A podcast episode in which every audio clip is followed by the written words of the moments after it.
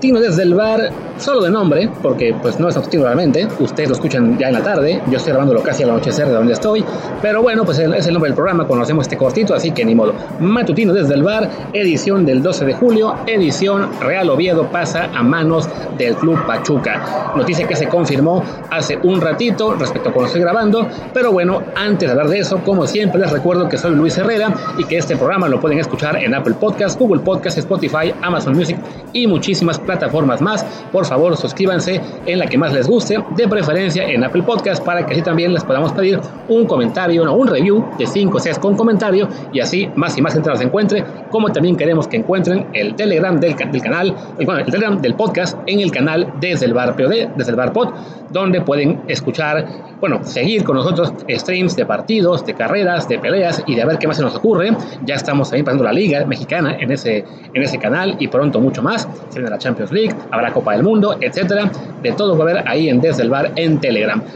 Y bueno, ahora sí, pues hablemos de, de esta noticia que se acaba de confirmar hace un ratito. Eh, perdón por el audio si se oye un poquito mal, pues hoy el plan era publicar únicamente el episodio que grabó Martín hace un rato también con Majo González sobre la sección femenil, pero bueno, ese episodio lo tengo que editar yo y estoy en el aeropuerto, así que no me dará tiempo de sacarlo hoy mismo, se queda para mañana miércoles,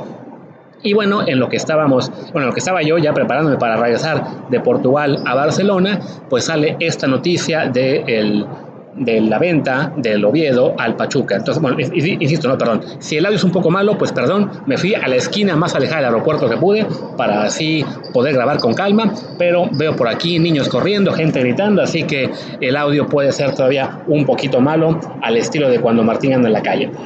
ya, hechas introducciones, hablemos de esto, ¿no? El, Oviedo, un club que ya estaba en manos mexicanas, lo había comprado Carlos Slim más o menos por ahí de 2012 finales, cuando el club estuvo prácticamente a punto de desaparecer, hacen una campaña para vender acciones a los aficionados, para salvar al club, y ya que juntan las acciones mínimas para salvarse, o casi las, casi las mínimas, resulta que entra Slim, compra un montón, y pues ya, básicamente él se queda con el club, que en aquel entonces estaba en lo que era la segunda B,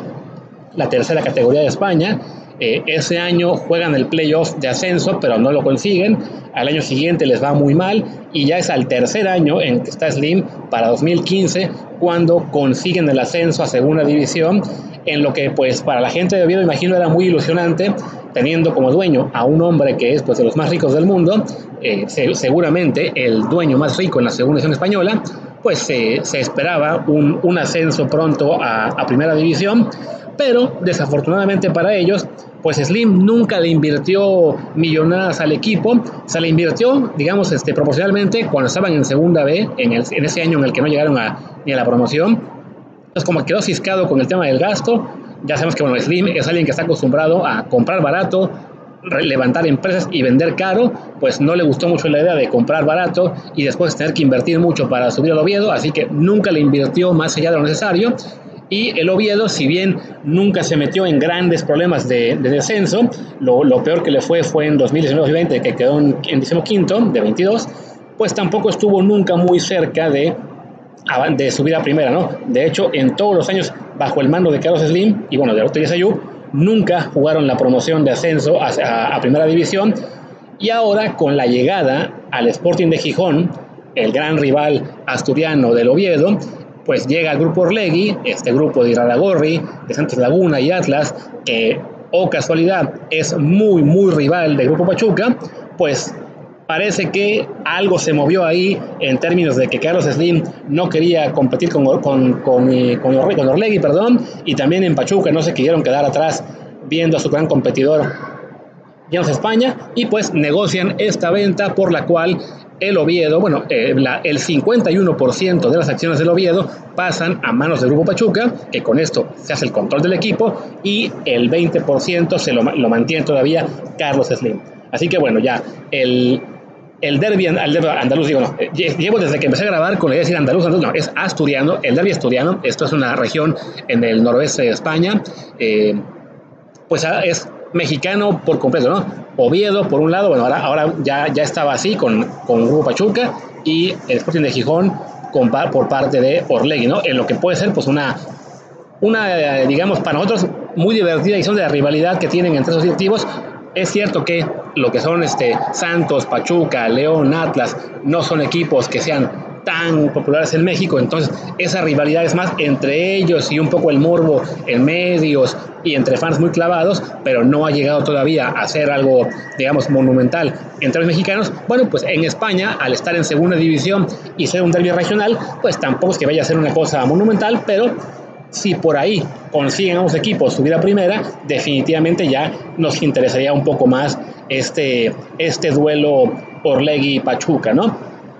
Y vaya, justo de eso es lo que, digamos, tenemos que aplaudir eh, que se haga esta venta. Por un lado, porque como les decía, ¿no? el Oviedo de la mano de Slim, desafortunadamente para, para este club y para sus accionistas, entre los cuales estamos Martín y yo, porque fuimos parte de la gente que compró unas acciones en aquel 2012 para salvarlo y nunca supimos qué pasó con ellas. Entonces creo que las podemos vender, pero no. Pero bueno, el club tiene que decir así se las compramos. Entonces el club nunca las quiere comprar, pues ahí están nada más de, de adorno. Pero bueno, el chiste es que, pues al no haber nunca invertido realmente de manera fuerte para ascender, pues sí fue un poco un, sin un desperdicio, por lo menos sí una decepción que teniendo un dueño mexicano en el fútbol español, pues realmente no hubo un mayor esfuerzo de, de llevar jugadores mexicanos, de hacer algo más por, por ligar el Oviedo al fútbol mexicano. Sí, de repente llevaron creo que a Joaquín de Lomo como directivo, a Sergio Egea como técnico, se llevaron a Osvaldo Lanís cuando estuvo este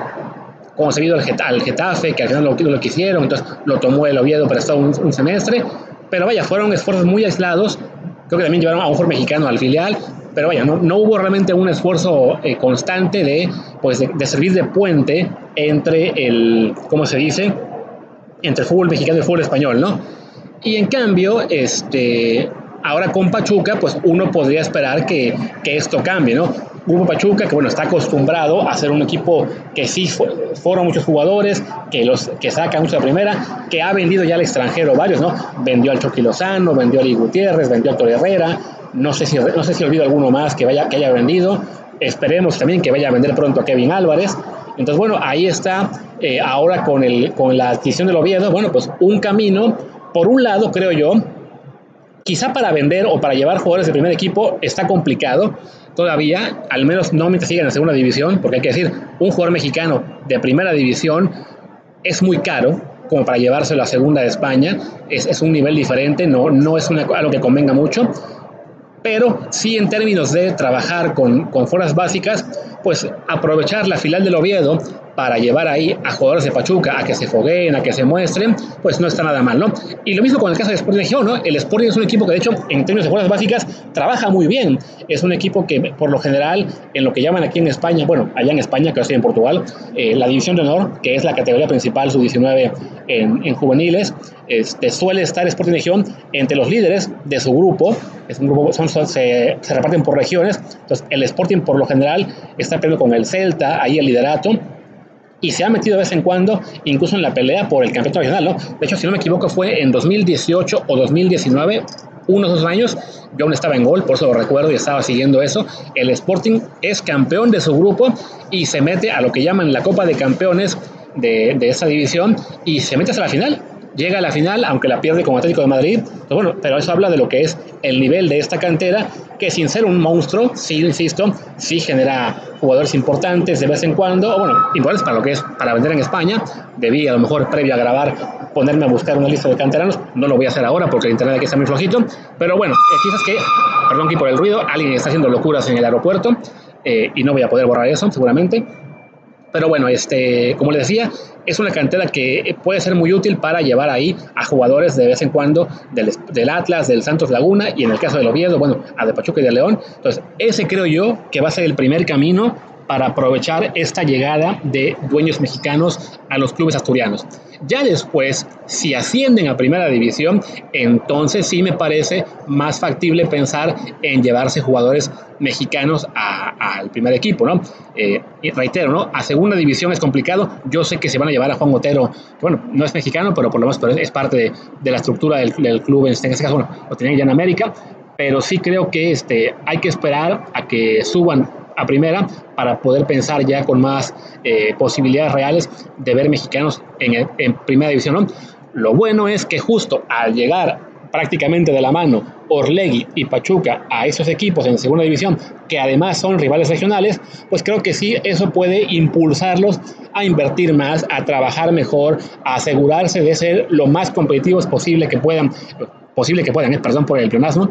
lo, lo mejor que se pueda hacer en segunda división y quizá eh, lograr un ascenso, un ascenso próximo. ¿no? El Oviedo sí lleva ya muchísimos años sin jugar en primera. De hecho, la última vez que el Oviedo estuvo en primera división fue en 2000-2001, aunque bueno, ese tiempo fue, había durado como, como 13 años jugando en primera división. Entonces, bueno, es un equipo que tiene un buen estadio, que tiene una buena afición, eh, se merece eh, un esfuerzo mayor que el que había hecho, creo yo, la, la admisión del grupo Carso con Carlos Slim, ¿no? Y bueno, Sporting de Gijón, de hecho, tiene menos tiempo que estuvo en primera, lo estuvieron ahí precisamente los primeros dos años que estuvo el, el Oviedo en segunda, en 2015 y 2016, estaba el Sporting en, en, primera división, así que se habían tardado en revivir el, el derby asturiano. De nuevo, perdón por el ruido, hay una señora eh, tratando de envolver su maleta a unos 20 metros de mí y se está acá, espero que no se haya colado al, al micrófono. Pero bueno, el chiste es que esta rivalidad Pachuca-Orlegui, que ha sido entretenida en el fútbol mexicano, no solo en el campo, también a nivel directivo, pues ahora nos puede dar una,